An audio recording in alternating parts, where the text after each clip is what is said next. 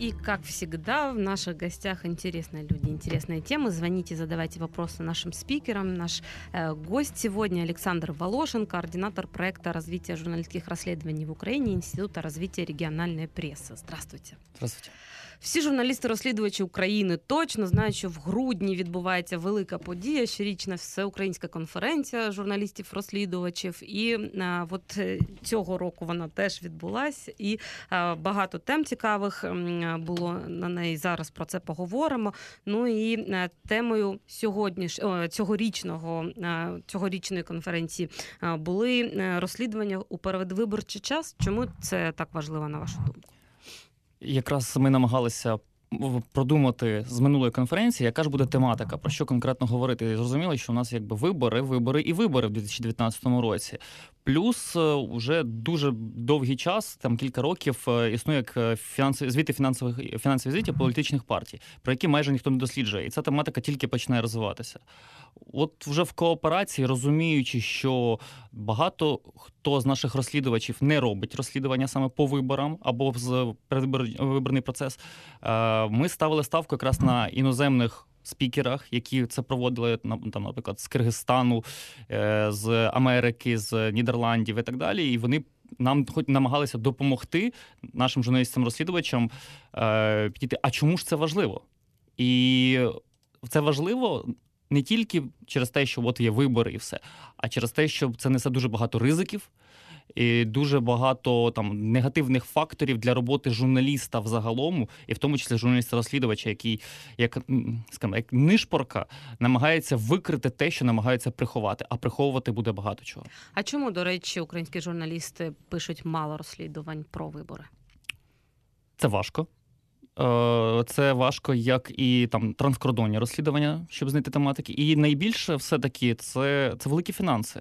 Е, от сьогодні дивився інтерв'ю Коломойського Гордону, і там він говорить, там 50 мільйонів гривень доларів там вистачить на. Політичну кампанію, передвиборну кампанію президента в першому турі, там 100-200 мільйонів. Це величезні суми, і бага... і частина з цих сум якраз вливається в те, щоб приховати. І однією з тенденцій світової там до України це тільки починає доходити. Це е, dark money, тіньові гроші, коли фінансується не прямо. Політична партія, як от ми можемо по звітам подивитися, а фінансуються одноіменні громадські організації, інші громадські організації. Це досить відомий кейс Слуга народу. Е, вся вся кампанія, вся от реклама відбувається для громадської організації Слуга народу або для фільму. І звітувати, по суті, як бізнесу або як громадському сектору, який фінансується приватно, він ну це не потрібно. І відслідкувати, а хто ж конкретно фінансує, а хто ж конкретно на що дає і на яку мету і до чого це веде, це дуже важко. І це це тенденція всього світу. А, а чи є це законом? Чи це не законно, все ж таки, от тіньовий, да? Це навіть в США велика проблема. Вони тільки uh-huh. починають, е, ну точніше, не починають, а в деяких штатах е, намагаються розібратися з цією кампанією, там знизити точніше, політики намагаються збільшити підвищити кількість грошей, що вливалося в кампанії. І поки відбувається цей процес, вони фінансують. НГО сектор, приватні компанії, простих людей, які виступають, там маніпулюють, вливають фейки, е, намагаються дискредитувати певних кандидатів, журналістів. І Поки що це законно. Ви згадали про фейки. Це також було однією з тем цьогорічної журналістської конференції розслідувачів. Е, що саме про фейки е, говорили і писали журналісти у цьому році, і які розвінчували з них? Про фейки я б сказав більше про брехню. Так. От е, бо все-таки це не не тематика для журналістів журналістів розслідувачів брехню про, да, про, про брехню. Про фейки Ще так, оскільки е, точніше про фейки, так а от про брехню вже більше через те, що це е, те, коли правила можуть порушуватися, або правила неправильні, або замовчуються. І ми проговорювали, які там один з най, найкращих кейсів. Не можна вибрати якісь такі конкретні найкращі кейси, е, все ж можна вибрати теми. І одне з найяскравіших тем, які висвітлювалося от за цей рік, це все таки мовчання влади мовчання, або мовчання це теж брехня, бо напівправда це неправда. Е, і мовчання адміністрації президента в багатьох випадках, е, в тому числі таємні зустрічі з певними там елітами або в лапках, або не в лапках, для кого як є, олігархами. І в тому числі це, це більше досліджував Михайло Ткач, і йому велика шана, бо це потрібно підіймати цю тематику, в тому числі про таємну зустріч з, з директором НАБУ Артемом Ситником, е, який вночі чомусь навіть не через адміністрацію президента, вони не в адміністрації президента проводили з ним зустрічі, а удома в президента України. Е, і- і останнє навіть розслідування про Медведчука і Столара е, свідчить про те, що влада за 4 роки, бо ця тематика в нього дуже часто піднімалася багато років. Е, Про те, що не звітуються, а хто ж ходить і домовляється з адміністр... з президентом, хто ж ходить в адміністрацію президента? А я, наприклад, навіть до вас навіть до вас заходив, потрібно записатися, ви записуєте, і всі знають, хто до вас приходить. А виходить в адміністрації президента, який може набагато що впливати, не потрібно ні збирати цю інформацію Деяким людям не потрібно. деяким людям. Але ця інформація стає непублічною. І Михайло йому велика шана за те, що він про це говорить з року в рік. Але що ми можемо очікувати в результаті? Що ми можемо очікувати зараз від президента, від адміністрації президента, від інших чиновників? Е, Про що вони заговорять? Хто до них ходить? Чотири роки вони не говорили. Тут перед виборами вони будуть розкриються і будуть про це все розказувати. Ні, і над цим треба більше і більше боротися. Хто з ким домовляється? І от це теж такий ризик для українських журналістів-розслідувачів. А ще які ви бачите ризики? От можливо, якісь нові з'явились цього року. Я спробую пов'язати саме ще, мабуть, з конференцією. Е, Ми дуже вдячні Державній прикордонній службі, яка впустила е, багатьох іноземців. Е, От А ми- з Росії ж були, і у вас були проблеми. Ми повідомляли. От я просто про хочу це це пов'язати. Е, Іноземців у нас було 15% від, від всієї кількості, це 41 людина. І найбільше насправді це було не росіян. Це була Грузія, Німеччина і Молдова. Е, Тих чотирьох росіян, яких не пустили, е, про що я хочу сказати? Дуже добре, якщо це правда, ну там чому їх не впустили, що вони, якщо теоретично вони там в Крим, ми не знаємо все про них. І ми не можемо знати. І якщо Державна прикордонна служба ефективно здійснює свою роботу, ми тільки її будемо підтримати. Але про що вже я хочу зазначити? Е, Вони відмовляли за різних причин. Не може підтвердити причину поїздки, хоча в них все було. Не можуть забезпечувати там фінансово, бо там в жінки було 5 тисяч євро на 4 дні, а її не впустили, сказали, вона не має недостатньо фінансів для того, щоб вона в країну. Е, Меседж в тому, що Державна прикордонна служба, ми з вами ми вам дуже вдячні. Ми з вами хочемо дружити, але кажіть правду. Скажіть конкретну причину, і ми навпаки підтримуємо вас. Ми навпаки це все скажемо. І про те, що от така відбувається навіть така брехня в таких дрібницях, а з іншої сторони, це навпаки краще, якби вони сказали правду. Е, Це теж форма пропаганди. І чим ми відрізняємося від наших сусідів е, на сході. Е, Та от в цьому в цьому і велика проблема. А у нас був один спікер, це ла- лауреат Пуліцерівської премії Девід Кей Джонстон. Мгм. І він якраз мав одну панель, одну частину свого виступу про брехню. І в його меседжах навпаки, щоб ні ЗМІ, ніхто інший не транслював, не ретранслював позицію там будь-яких органів влади, будь-яких посадовців, а зупиняв її або висміював. І тому. Ми не хотіли вступати в конфронтацію, бо в нас ще мали приїхати там спікери, учасники. І важливо, що вони зробили те, що вони зробили, якщо це якщо це прав, справді якісь ті люди, які не мали перетнути державний кордон України. Круто. Але не потрібно їх так само для журналістів рекомендація ретранслювати. Так само не потрібно громадянам простим ретранслювати там, постити, не постити. Треба добиратися все ж до істини.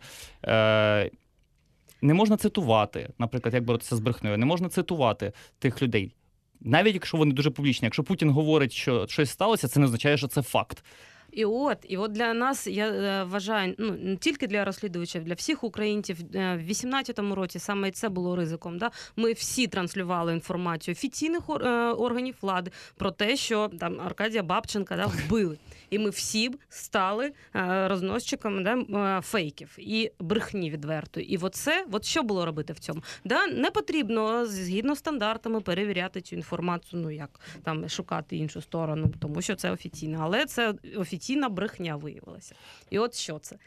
Це досить схоже теж про одну панель. Це робота з витоками, коли є якась певна певний витік інформації або спеціально злив інформації, і як з ним працювати. І той самий Джонстон.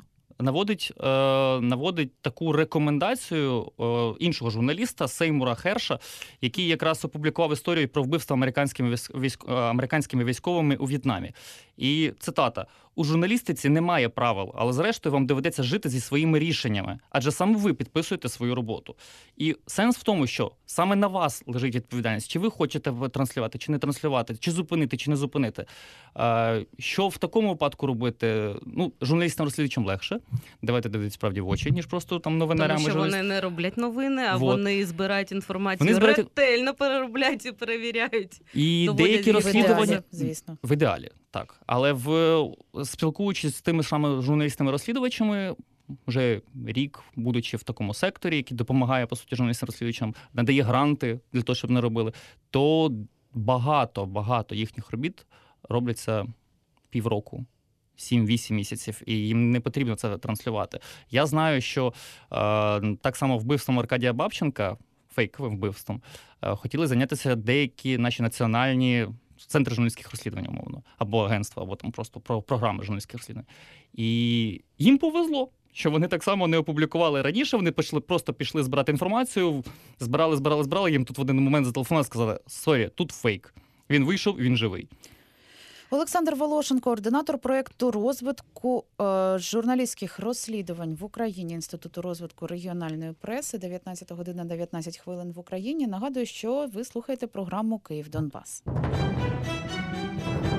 Ми вже почали говорити про те, що багато є журналістів-розслідувачів, і мені здається, ну зараз на кожному каналі є багато людей, да, які себе вважають розслідувачами, або які хочуть таку а, назвати себе Здаватися. детективами. Да, Багато угу. майже у кожному змі є хоча б одна людина, яка вважає себе журналістом-розслідувачем. От ви як вважаєте, це е, ну правильно лі? Да, Чи правильно це, що так багато людей е, можуть себе називати? розслідувачами. Да? І скільки е, з цих людей виробляють дійсно якісний продукт, на вашу думку? Це ми перейдемо зараз просто в медіаграмотність, і е, більше це проблема не журналістів, а проблема аудиторії. Оскільки аудиторія їх дивиться, їх транслює. І передає їхні меседжі. Вони себе так і називають журналістами розслідувачами якщо інші називають. І це все залежить від всього населення. Якщо ви почнете, ну не не ви, а аудиторія, прості люди почнуть е, нарешті відписуватися від цього всього, не просто коментувати і десь репостити і казати, от почитайте, от він такий сякий поганий. Окей, ви написали, що він поганий, але ви підняли йому аудиторію, ви збільшували кількість. А насправді без аудиторії жодного журналіста, в тому числі журналіста розслідувача, не може бути. Будь-які ЗМІ не буде працювати, якщо його не ду, не, не читають, не дивляться, не, е, не слухають і так далі. І чи багато? Названих багато. Е, наприклад, до нас на конференцію подалося близько здається, 416 людей. Е, це дуже багато. Це з різних регіонів. Це з різних регіонів. Київ. Це це, це по всій Україні. У нас таки всеукраїнська конференція. В тому в тому числі іноземців 41 людина, що я сказав. Тобто можна відсіяти там ще. е, Потрапило 277, але це були і викладачі, оскільки треба піднімати освіту. Це були і студенти, які от зараз хочуть е, і є мотивованими до того. І тому ця кількість є набагато менше. У нас було на конференції 277, От від них віднімати 41, це 230, плюс е, викладачів і так далі. Буде набагато менша сума. Загалом з тими, з ким з ким кооперуватися, їх не так вже й багато. Насправді це дуже дуже маленька кількість е, журналістів-розслідувачів. І от просто така статистика. Нас до нас на конференцію взагалі не було хто з розслідувань е, з яких областей Луганської взагалі нікого, Тернопільської нікого, Чернігівської нікого і Чернівецької нікого. Це досить різні частини регіону. Взагалі там е, Чернігів, Чернівці, Луганськ і Тернопіль. Плюс по одній всього людини з Донецької, Закарпатської, Полтавської, Херсонської, Черкаської. І можна сказати, що ще треба розвивати і розвивати. І у нас е, от в планах якраз на ці регіони. І це не проблема Сходу, це не проблема там війни. Це проблема в тому, що інколи в регіонах страшно. Страшно написати навіть простим громадянам, не те, що журналістам Тому написати що про поліклініку один одного знають, і тому ти і впливаєш при цьому набагато більше, але і ризиків у тебе здається набагато, Набагато більше. більше так. Це не це не вища політична корупція, коли е, наші високопосадовці ще більш-менш себе тримають в руках. Інколи в них е, злітає щось, і вони там слідкують за журналістами. І СБУ слідкувало за Денисом Бігусом і командою. І погрози надходять, і самі правоохоронці намагаються, от е, з кейс Седлецької, з е, нашою Людмилою Панкратовою, коли намагаються отримати доступ до телефонів за 17 місяців. Е, є багато проблем, але вони різні. І в регіонах більше проблема в тому, що так, одне одного знаємо. Страшно, напишеш про когось, тебе в поліклініку не впустять, тобі то не зроблять, то не зроблять. Там не знаю, навіть в морг ти не зможеш нормально потрапити, бо будуть проблеми. Я нагадую, що ми говоримо з Олександром Волошиним. Ви можете телефонувати в наш ефір за телефоном 0800 750 490. А Є в мене запитання щодо однієї з областей України, де ви перед початком нашого ефіру говорили, що військо воєнний стан дав навпаки не проблеми, а цілі нові кейси для розслідувань. Розкажіть про це. Ми домовлялися, що я не буду уточнювати, яка, яка область, але мені здається, це може допомогти всім цим областям, які потрапили під воєнний стан, у яких зараз е, триває режим воєнного стану. А, коротко, це ну, прикордонні області і організовані злочинності перекрили один з каналів прибутку контрабанда.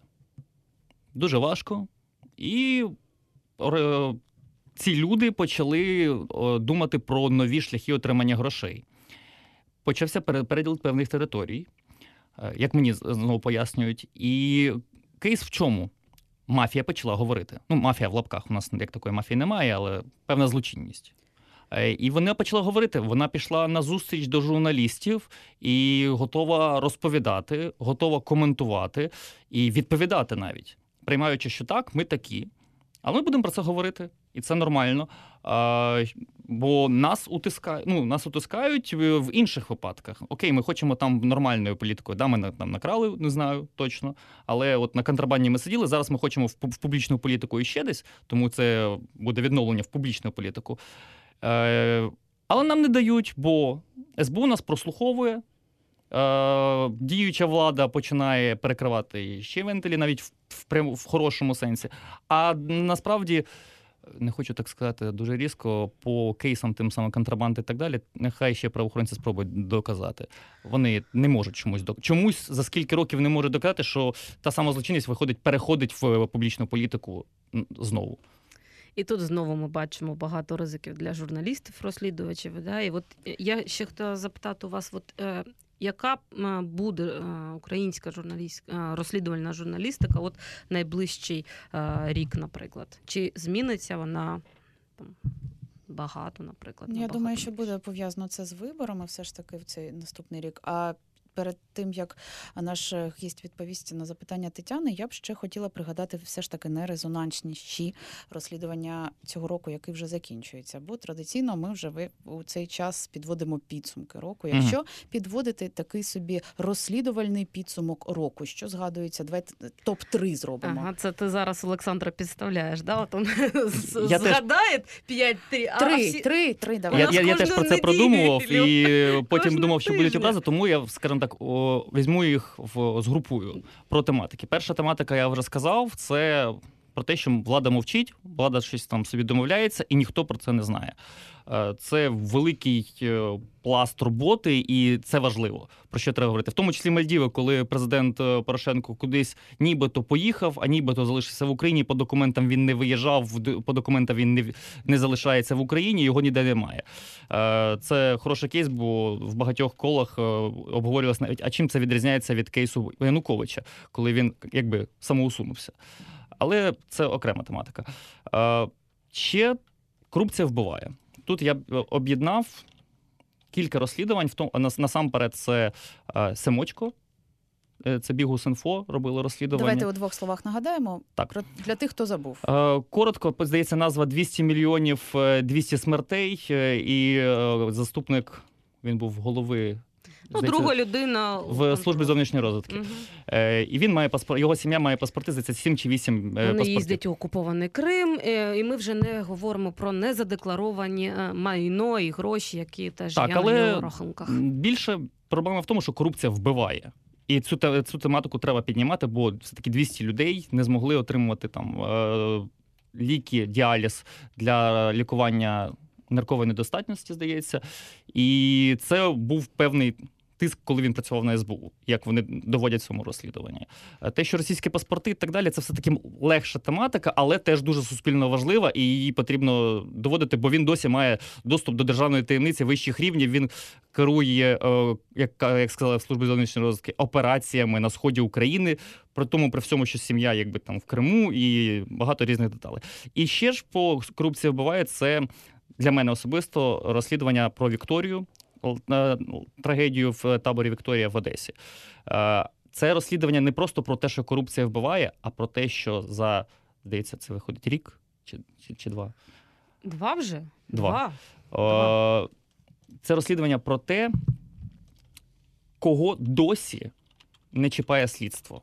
За ким ні, ні, ще не зацікавилось. Це не про те, за ким кого вже судять, кого там доводять. Бо доводити можна багато чого.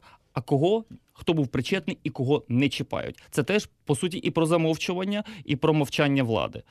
І е, тут ще одне виділити теж окремо пластом, бо займаються різні. Це Крим Донбас, про який потрібно говорити, і про який потрібно проводити розслідування. Е, Цим займається профільно Кримський центр журналістських розслідувань. Зараз просто центр журналістських розслідувань Валентина Самар.